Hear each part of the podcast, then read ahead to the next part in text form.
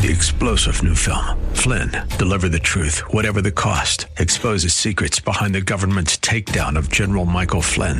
Flynn knew what the intel world had been up to. He ordered the first audit of the use of contractors. This set off alarm bells. He told the truth. He was the most dangerous person for Donald Trump to hire. They had to get rid of Flynn.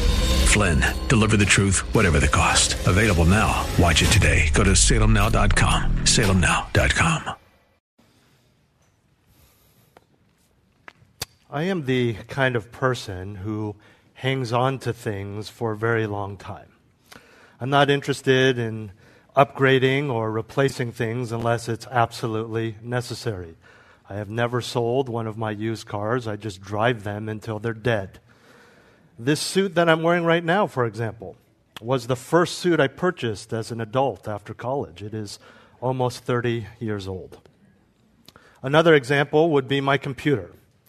For a few years now, when I ask my laptop to do certain things, it protests. I have had pending updates for years that I ignore because I've tried before and my computer rejects the updates. Although less frequent these days than a couple years ago, I do have the occasional Zoom meeting, in which case I need to bring home the church laptop because my laptop is so old, they didn't have built in cameras back then, and at some point in the last year or two, it has since rejected any external camera. The biggest scare was over Thanksgiving week on travels when I brought my laptop for the first time in about a year or two on my travels and plugged it in and it wouldn't turn on. Now, for those of you who work on your laptops and your life and all of your sermons, for example, are on your computer, you know how scary that is. Fortunately, it works when I'm back home in the docking station, but simply won't turn on when I plug it in. Realized after doing some quick Googling of my old emails that my laptop is more than 10 years old, which in IT terms is archaic. So I decided last week to take advantage of some sales that center around Thanksgiving every year, purchased a new laptop. Now, most of you have probably bought a laptop sometime in your lifetime, and you know that when you go online, there are a variety of choices. There are different brands, even different colors, different screen sizes, miscellaneous bells and whistles. But when it comes to being an actual computer, there are fundamental, non negotiable basics that are necessary to be an actual laptop regardless of the extras a keyboard, a screen, a motherboard, RAM, a hard drive. And just like the elder in the church, there will be differences from person to person ethnicity, age, maturity, marital status, personality, even occupation. And these are all wonderful differences that God has blessed the church with. But Aside from those differences, there are fundamental, non negotiable basics that are necessary to be an actual elder according to the scriptures, regardless of all the extras. Let's take a look at those in 1 Timothy chapter 3 verses 1 through 7. We find ourselves in week 2 of a series called God's Man for the Church as we unpack Paul's teaching on the qualifications and calling of an elder in the church. 1 Timothy chapter 3, I'll read the whole passage that will take us a few weeks to get through, but for context, verses 1 through 7. Paul writes to Timothy, it is a trustworthy statement. If any man aspires to the office of overseer, it is a fine work he desires to do. An overseer then must be above reproach, the husband of one wife, temperate, prudent, respectable, hospitable, able to teach, not addicted to wine or pugnacious, but gentle, peaceable, free from the love of money. He must be one who manages his own household well, keeping his children under control with all dignity. But if a man does not know how to manage his own household, how will he take care of the church of God? and not a new convert, so that he will not become conceited and fall into the condemnation incurred by the devil. And he must have a good reputation with those outside the church, so that he will not fall into reproach and the snare of the devil. For this whole passage, we have two points in our outline, two qualifications of the biblical church elder. Last week we saw in verse 1 the calling, and in verses 2 through 7 we will see the character, which will take us more than one Sunday to unpack. I was hoping to get through verses 2 and 3 today. I will get through verse 2.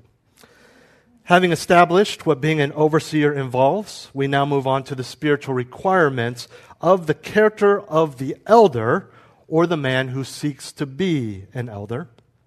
This all ties into what we saw last week regarding the work of an elder.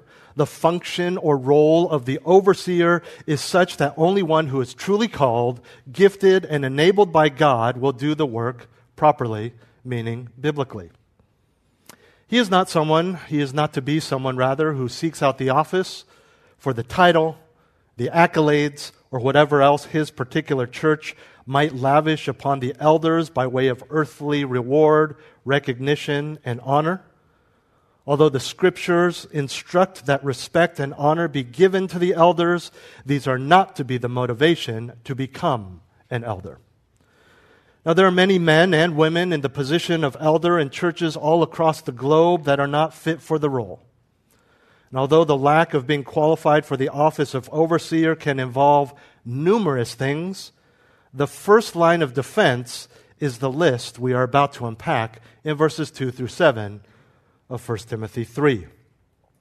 All of it being introduced by the word then or therefore in the ESV this shows us that the qualifications listed are a consequent necessity due to the nature of the task. To put it another way, you cannot simply jump to verses 2 through 7 to evaluate an elder or potential elder without the mountainous truths of verse 1. But having unpacked that last week, let's move on to this list of spiritual qualifications. And our focus this morning and following mornings is to explain to you what the elder must be. Not what he should look like to you, but what he should authentically be before the Lord. As I have mentioned already several times in this study, there are many individuals who are elders who should not be. They lack the qualifications. And that lack of qualification is evident to any observer who is using the Bible as the standard. Not church philosophy, not the bylaws of any particular church, but the Bible itself. However, there are many individuals who should not be elders and their status of being unqualified for the office is unobservable by anyone in the church. They do not fulfill the list of spiritual characteristics we will see, but they do outwardly play the part in front of others. It is quite possible that their children, their spouse, their family members, their inner circle see that they are not qualified, but because of manipulation or fear of being embarrassed that even his family, who observe the lack of qualification, will not speak up. Thus, much of this relies on the individual to so love God and the church that he is willing to step down if he finds himself to be unfit for the task or to stop the process of pursuing eldership. That being said, you will see that most of the attributes on this list are observable.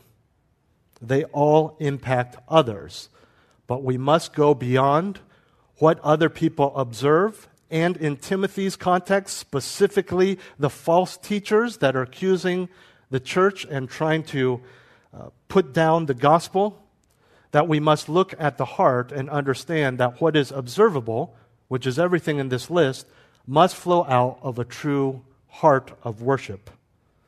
Now, as we go through this list, you will see that these are all qualities that every Christian should have. In other words, they are all commanded elsewhere in the New Testament of all believers in some form or another. The only exception being able to teach although even that one is something, as far as evangelism and defending the faith is concerned, is also commanded of all Christians. So, on the, on the one hand, there is a higher expectation of the elder to have these qualities.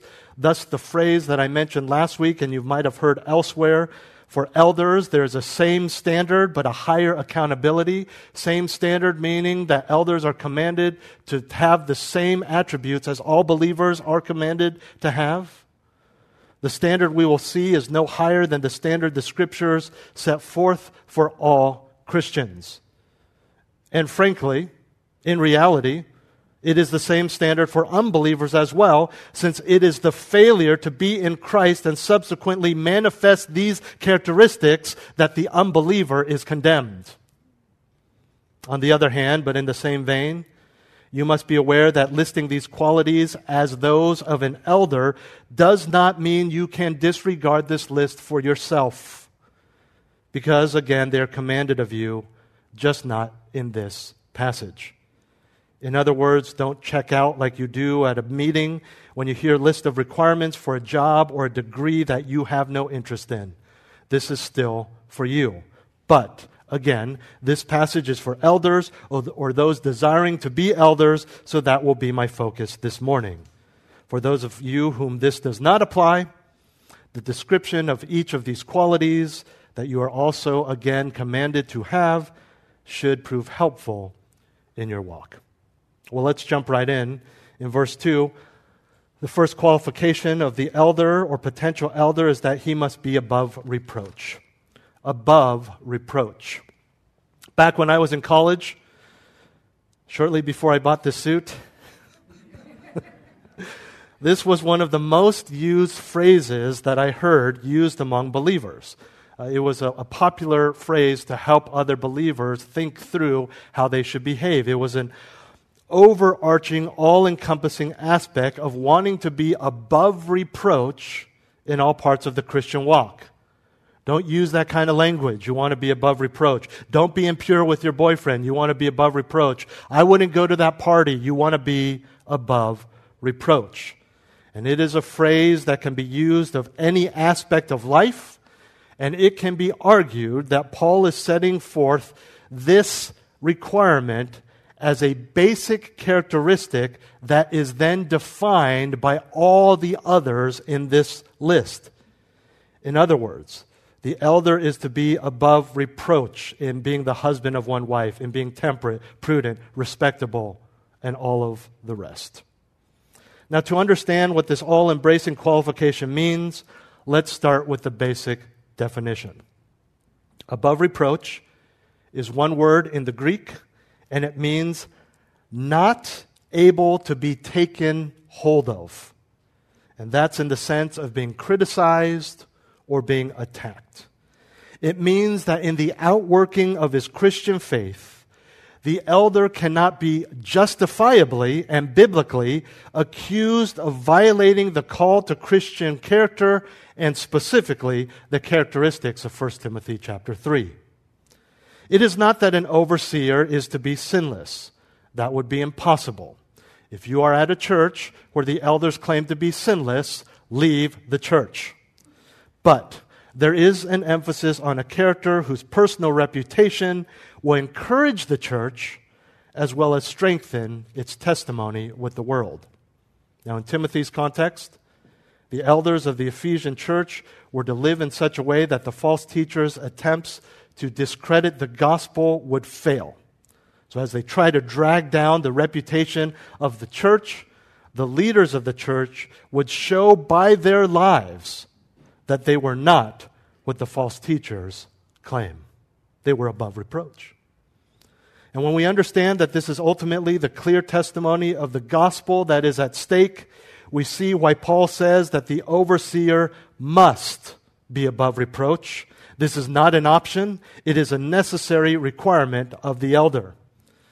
And the 14 following characteristics then must be exemplified in the elder's life such that he is above reproach in all of them. Now, when it comes to the attacks from those who are enemies of the gospel and the church, there can be no defect in the elder's character or conduct which can be used as a weapon against him. There's simply nothing there to exploit. Now, the reality is that elders are attacked, they are criticized, they are accused all the time. Unfortunately, it is most often from within the church these days than from outside of it. And this is part of being a leader in any field. But that kind of accusation is not what this is talking about. This is not talking about false accusations or unjustified criticisms. Since the standard is perfection, there is always room to point out where an elder is not being perfect. And most criticisms are subjective and more about people's unbiblical or unrealistic expectations not being met, often their feelings being hurt. It would be utterly impossible for anyone to appease everyone's personal feelings, desires, and whims. And so, praise God, we have an objective truth and standard. It is that objective standard that is the pattern that devi- defines what is above reproach and what is not. So, what Paul is talking about here is being above reproach when it comes to the clear requirements of God, not so much the desires of the church, if they do not align with what God calls the man to do. It is very easy, though, to take that objective standard and accuse an elder of failing because he is not, for example, perfectly loving. That's always the easy one because of the call to love in the scriptures. People are smart enough to know that their feelings do not justify criticism and gossip. So they try to connect it to the scriptures by saying, well, he doesn't love me. As believers, we must have high expectations of our elders in this regard. But we must be careful we do not twist the scriptures in our accusations or twist the scriptures to meet our felt needs. The last thing you want the leaders of your church to do is to capitulate to feelings and movements, the culture, and society. Because I would say about half of you left your last church because your last elders did exactly that. And it's not just their person or their personality, the gospel is trampled on if it's even there in the first place to be trampled on at all. Well, the next characteristic of the elder is that he is to be the husband of one wife. This literally means a man of one woman, or a one woman man, or as it's translated here, a husband of one wife. It's very important to understand because we're talking about, remember, what it can be externally seen, but that must reflect the heart. So the emphasis here is on marital faithfulness so, more than marital status, this is about moral and sexual behavior. We know that a man can be married yet still be sexually immoral. One way to interpret husband of one wife is to say that he is only to have one wife at a time. But we must then take into account what it means to be married according to 1 Corinthians 6:16, 6, where Paul explains that when a man is intimate with a woman, when a man has sex with a woman, and his example is even a prostitute, he says the two become one flesh. It is a form of union that is used in Scripture to describe only marriage.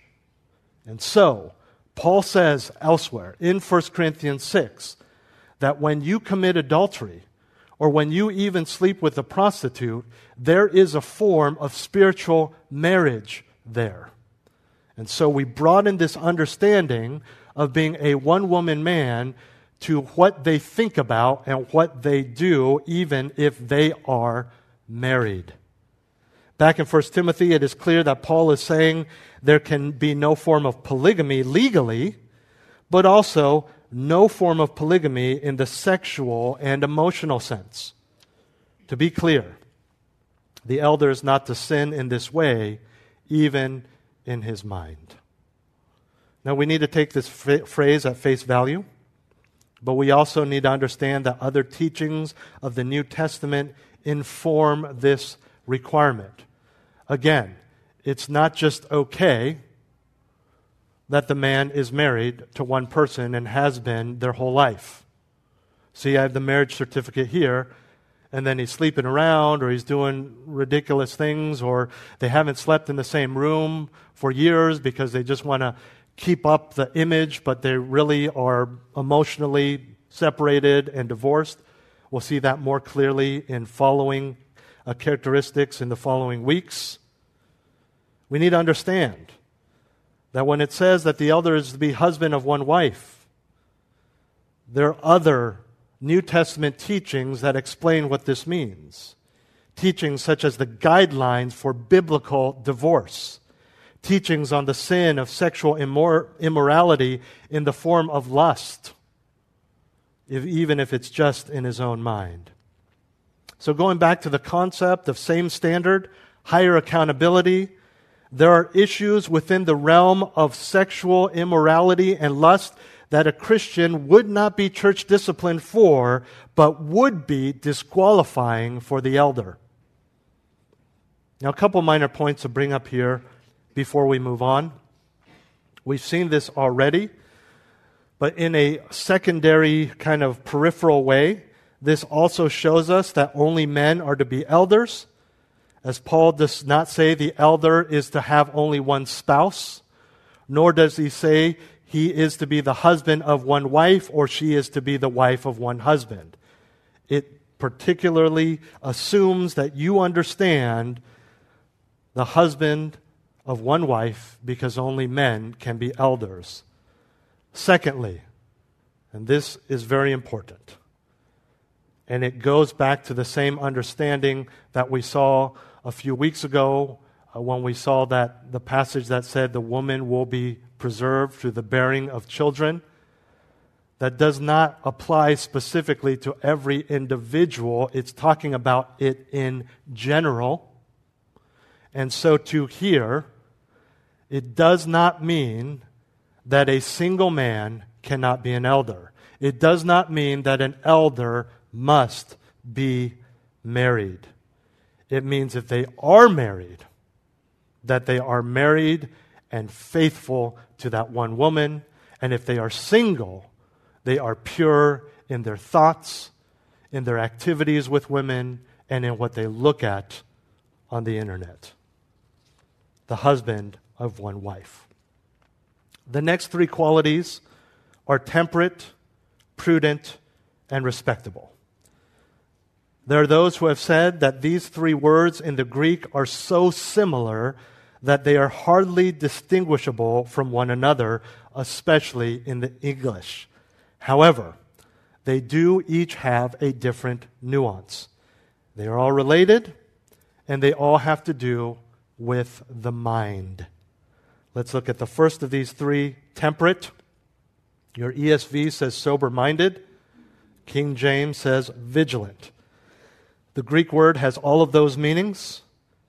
It can be sober, sober minded, clear headed, self controlled is a good one, although we'll see that more in prudent, which is the next characteristic.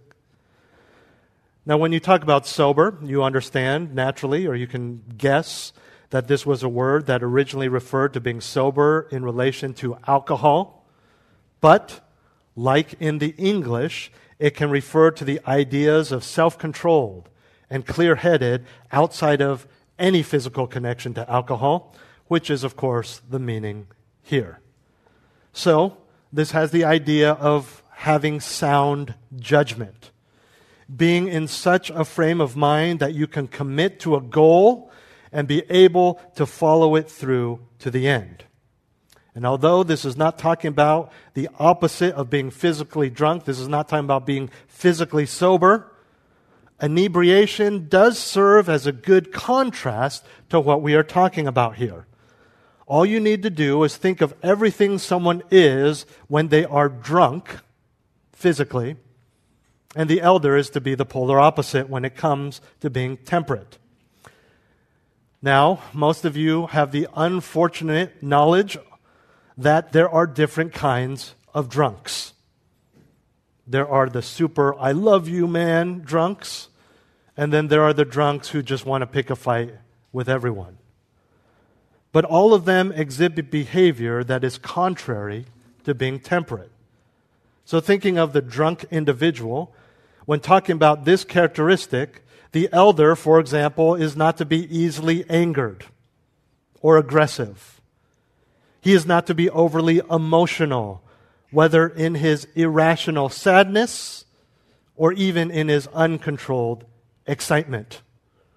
The temperate individual is not unpredictable in that he is not super friendly one minute and then irresponsibly angry the next. You've heard of the police officers. I don't know if they still do this, but traditionally they have checked for insobriety by having the driver walk in a straight line or put their arms out and touch their nose.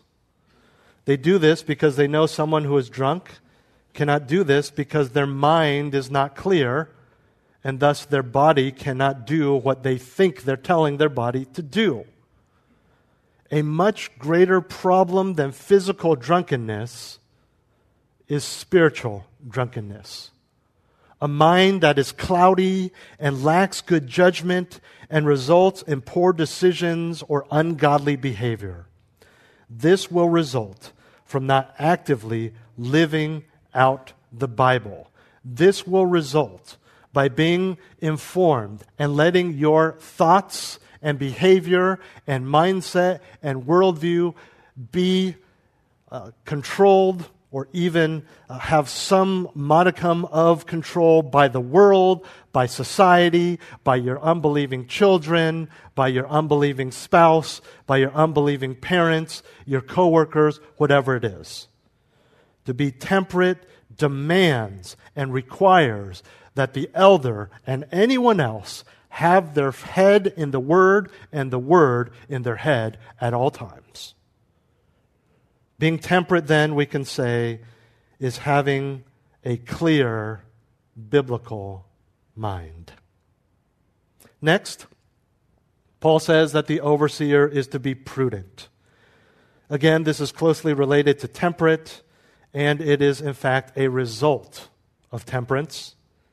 If being temperate is having a clear mind, then being prudent is having a controlled mind. In fact, the NIV and ESV translate this self control. Sensible is another good English word, as being prudent means being thoughtful and controlled in behavior.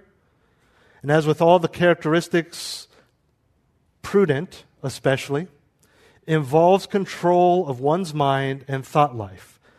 Now, obviously, there is a nuance here of sexual decency. Because of that, the bigger picture is that of a well balanced mind, leading to self control in thought and deed in every area of life, not just sexual immorality. And you can see how this is related to temperate. Because when you have clarity of mind, then you will be able to have control of your mind. You can't have control, self control, if your mind is cloudy. As a believer, when you have control of your mind, then you can bring every thought into the mind of God as revealed in the scriptures. To put it another way, being prudent means having the wisdom and discipline to filter all your thoughts through the lens of Scripture and then living that out. Now, all men, and I include unbelievers in this, can be prudent, self controlled at times. But to be like this always and in every aspect of life is made possible only by faith in Jesus Christ and the enabling of the Holy Spirit, which is why all believers can be prudent. Now, the quality of being prudent is more than having clarity during the occasional interaction with others, but an overall discipline to one's priorities, such that the elder's priorities will line up with God's priorities. Again, he is God's man for the church. I think we all would agree, if you give some thought to it, that control of the mind is harder to achieve than external legalism. It is much easier to be told to do something physically and then do it. Clean the pews, move the chairs, encourage someone in the church, read your Bible. It is much harder to clean the pews as an act of worship. To encourage someone you don't like because you have chosen to love them. To read your Bible because you have developed a hunger for the Word. And this is why there's such a clear distinction and calling for the elder. The man who habitually puts the world and worldly pursuits first is not fit to be an elder. Rest is necessary. Entertainment is fine. The success and education of children are noble pursuits. But when any of those overtake a man's commitment to God and his church, that man is not fit to be an elder. There must be a control of his mind and subsequent priorities, and his church then, or his behavior then, is to be under the control of God. There must be a control of his mind and subsequent priorities such that it is not he who is ultimately in control, but it is God. Next, Paul says the elder is to be respectable. This word means orderly. It refers to a well ordered life, a disciplined life. He is proper in his demeanor, his life is organized and put together. He is disciplined in the things that a mature man of God should be disciplined in. In other words, this is not emphasizing the ability to be disciplined in things like making money, or his job, or working on his hobbies, but disciplined in the spiritual disciplines. Obviously, the man of God all believers need to be faithful to their jobs, to their families. That's part of it. This also means being disciplined in the simple living of life. I like how one person put it. For the elder, when we're talking about being respectable, there should be no chaos in this person's life. You look at their home and at their schedule, there should be no chaos. There should be discipline. It should be orderly. There should be no wondering what he's about or where he is or what he's doing. There's a part of this that also speaks of his outward appearance. He is not unkempt. There's a reason why someone who is slovenly dressed and unshaved is a cliched picture of someone whose life is in disorder. I get that it is trendy to look like that nowadays, but you understand what I mean. This is not about fashion, but it's because the man's life is so chaotic that he doesn't have time to find a clean shirt or tuck it in. Now, this type of good behavior leads him to be respected by others, but we must be careful. The word is respectable, not respected. Although one will lead to another among mature and educated company, this is not a call to capitulate to the culture so that whatever is the quality of the day in our society is pursued by the elder. Not only is that fruitless and godless, it is a never ending pursuit because cultural shifts are never ending. But even in this world of a disintegrating decorum and non existent etiquette, a gentleman is still appreciated and respected. The elder is to be respectable. His life is in order. He is not frantically chasing a sense of normality or structure. And this is to be true in his behavior at church, but also behind closed doors. Respectable. As we move on, Paul says that the elder is to be hospitable. This is simply the heart of hospitality, being happy to welcome people into their homes. This is not an Airbnb type of situation, but giving people a place to stay while also caring for them. There are people who want a place to stay and they prefer not to interact. And if that's the case, then the elder should still be hospitable in that manner. You have perhaps heard the phrase being a lover of strangers in relation to hospitality. They are one and the same because the Greek word here is a compound word of the Greek words for love and stranger. Lover of strangers. The word for love there, and I'm just going to mention this because you're familiar with them, Again, a compound word is two or more words that become one word, like because, be, and cause. The first word in this compound word is phileo. It's a powerful form of love in the Bible, as in the title Philadelphia, the city of brotherly love. And the second word is xenos, which we have in the English word xenophobia a fear or dislike of strangers or foreigners. In this case, a love of strangers. Hospitable. Now, this particular characteristic was especially important in Paul and Timothy's day, and especially important for Christians back then. Accommodations for Christians, whether traveling for work or ministry, was almost non existent. The Hilton and the Hyatt did not exist. Christians relied on other Christians to house them and take care of them in a foreign city. This was also the culture. So you could see how members of this newly founded religion of Christianity would be unwelcome in a Jew's home or a polytheist's home.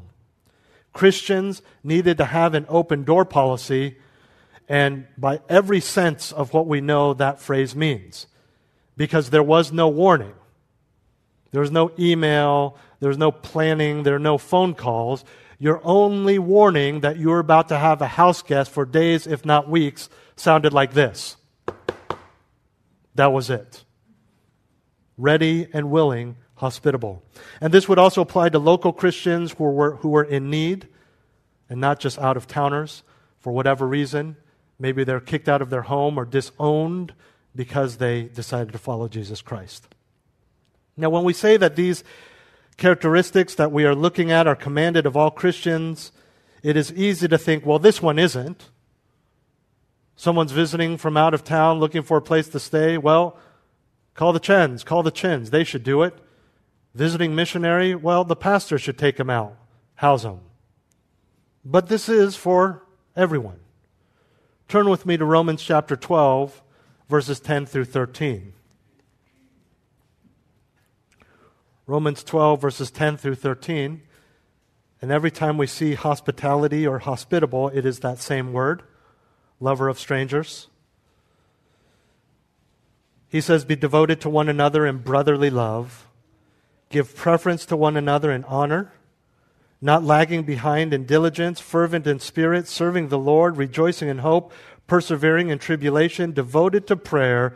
And here it is, verse 13, Romans 12 contributing to the needs of the saints, practicing hospitality. Let me read for you Hebrews 13:2. Do not neglect to show hospitality to strangers, for by this some have entertained angels without knowing it. Hear that, Chris? Kwaku could have been an angel. I'm just kidding. Most of you don't know who I'm talking about. We see this actually happening in the Old Testament, where it was, we know they were angels. They didn't know that angels were coming.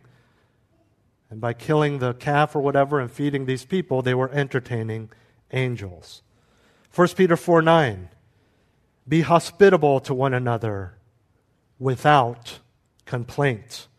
This one is a good reminder that our hearts should do this out of love not begrudgingly, not getting annoyed with the guests, not counting the days until they leave. Being hospitable is a privilege that starts with understanding that your home was a gift from God to be used by God. Not to mention your time, your resources, your beds, your food. As important as it is for all Christians to have this attitude, it is imperative for the overseer. Things have changed a lot. We have our video doorbells. We have money for hotels. We have DoorDash. We have lost the neighborly kindness and hospitable gestures of just a generation ago. And as wrong as it is for Christians to behave this way, it is much worse for the one seeking the office of overseer. Naturally, we need to be people who welcome with open arms. We do so not to hurt our other priorities. You don't not go to church because someone showed up, or neglect your children, or make them starve, things like that. But truth be told, when is that really going to happen? I think about the Albanians. They were very hospitable. They said that was one of their number one attributes. They could have a family of five from out of town just show up at their door. And the tradition was to welcome them, give them a snack and some raki, which is uh, their national drink. It's like vodka to the Russians, I'd imagine. It's a, often a homebrew, a strong alcohol. And you sit there until they leave, if that's hours, if that's days. At the time, I was affiliated uh, with one of the largest schools, the most prominent schools for English and computers, that was founded by a missionary, our team leader. And it got to the point where more Albanians were in control and in charge, and so we had an Albanian president of the Lincoln Center. Uh, this school had gained such a reputation that the Ministry of Education dedicated a part of their weekly meetings to how can we emulate what the Lincoln Center has done in the rest of the nation. Christmas party started 20 minutes, 30 minutes, an hour. Aida is a no show. This is your first year as president. This is bad. Turns out she missed the whole Christmas party because right as she was leaving and dressed for the party, some relatives showed up and she needed to stay with them. Rude to even mention, I have somewhere to go. That, perhaps not in its details, because we do need to go to work, for example, take the kids to school, but that is the mentality we are to have. To not just have an open door policy, but to joyfully do so. And speaking of things that are imperative for the elder, we now come to the qualification that is not required of all believers, and that is able to teach. Naturally, this means able to teach God's word. Part of the calling of someone to the office of overseer is a giftedness in teaching, keeping in mind that this gift, as with all spiritual gifts, can be developed, honed, and matured. This begins with the knowledge of the scriptures and ends with the ability to impart that knowledge to others. And even in this, we see that there's a process of development there. Someone does not get saved or called to be an elder and immediately knows the scriptures in their entirety. There must be a pursuit of that. There must be study of that. When it comes to teaching the Bible as an elder, there is much more than knowledge and skill. There must be humility holiness, and hunger. Humility. Humility before God and His Word. The Christian, elder or not, who gets more arrogant the more he studies the Word is either not truly comprehending the Word or is not a Christian. Holiness. Not just seeking to make others obey the Word, but is obeying it himself and approaching the holy Word with a holy reverence hunger.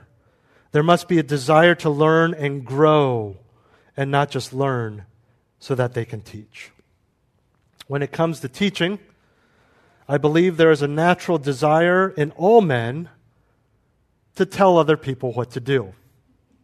And that desire can become dangerous and selfish. With these three components of humility, holiness, and hunger, the elder can teach faithfully and with confidence that he is doing so to the glory of the one whose truths he teaches. Able to teach.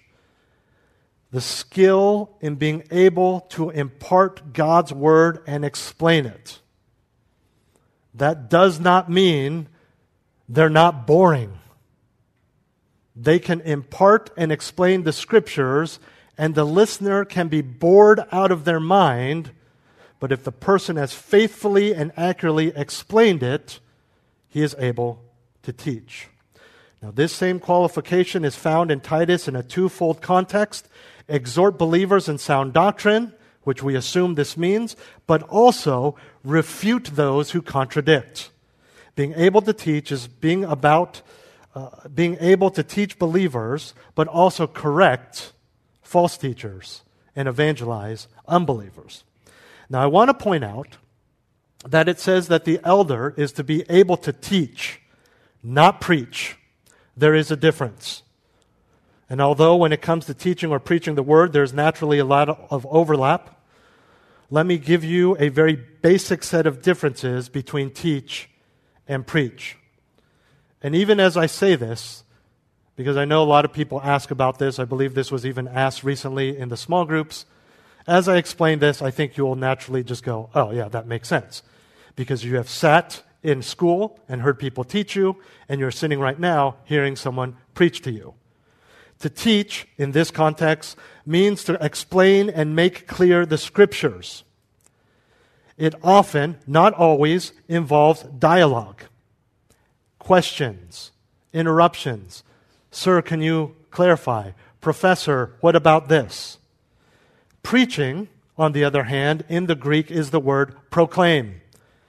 It involves more of an invitation and exhortation and unlike teaching, preaching is always a monologue. The preacher preaches, and hopefully, nobody interrupts for questions or comments. Teaching, then, is to impart knowledge and understanding. Preaching demands a response. And you can see how they overlap in that if it is the Word of God, then teaching should also have some sort of response.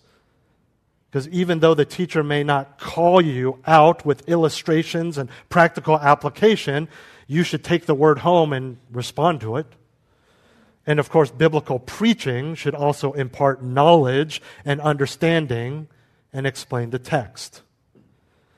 But the emphasis and primary goal of each one is clearly one or the other.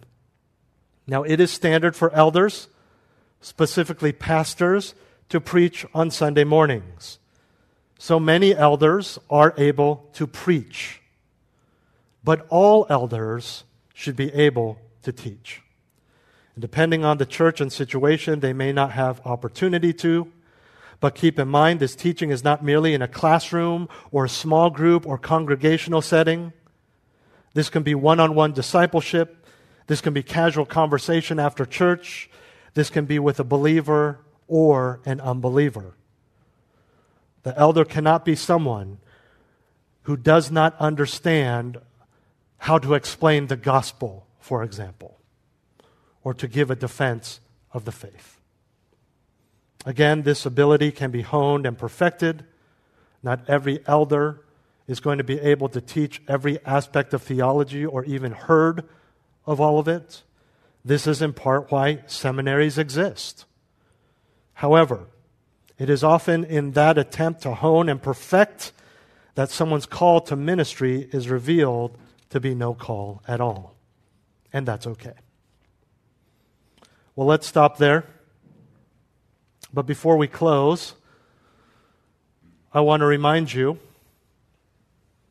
that I used a computer for 10 years and recently bought one on Cyber Monday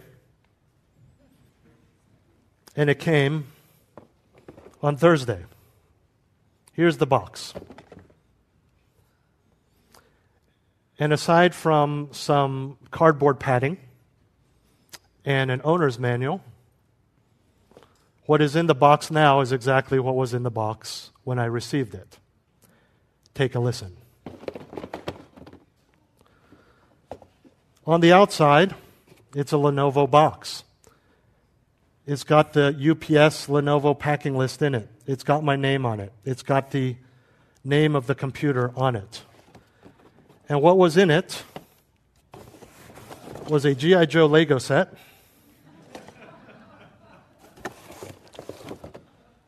and a phone vent mount. And the best part of it is whoever stole the computer during shipment, it's clearly the bottom had been ripped open and re-glued. Is that on these there are little stickers so that say 199 and 299 because he got this at some sort of discount store. He couldn't he didn't even have the respect to buy me, you know, a Target Lego set when he stole my computer. Don't worry, Lenovo's taking care of it and is going to replace it. Apparently, this happens more often than not. But again, from the outside, it looked like a computer. There are people, and many of you have been have sat under them and been led by them. They may look like elders on the outside. They have a title. They may even have an office with the title pastor or elder on the door. You even look through this. Yes, he's able to teach. Very good. Faithfully married to the same person for 20, 30 years. Never gets angry. Life is organized. And from the outside, everything looks A OK. But on the inside, you get a discount version of a junky phone mount. It's not the real deal. It is so important that we pray for, that we seek, and if you are seeking the office, that you yourself don't just look at this list and say, I want to be like this according to the estimation of those who see me on a Sunday morning, but that this flows out of your heart, out of your love for God, and a love for His church. Because then, and only then, will you truly be or recognize that you are indeed God's man for the church. Let's pray. Heavenly Father, thank you so much for your goodness and your kindness to us.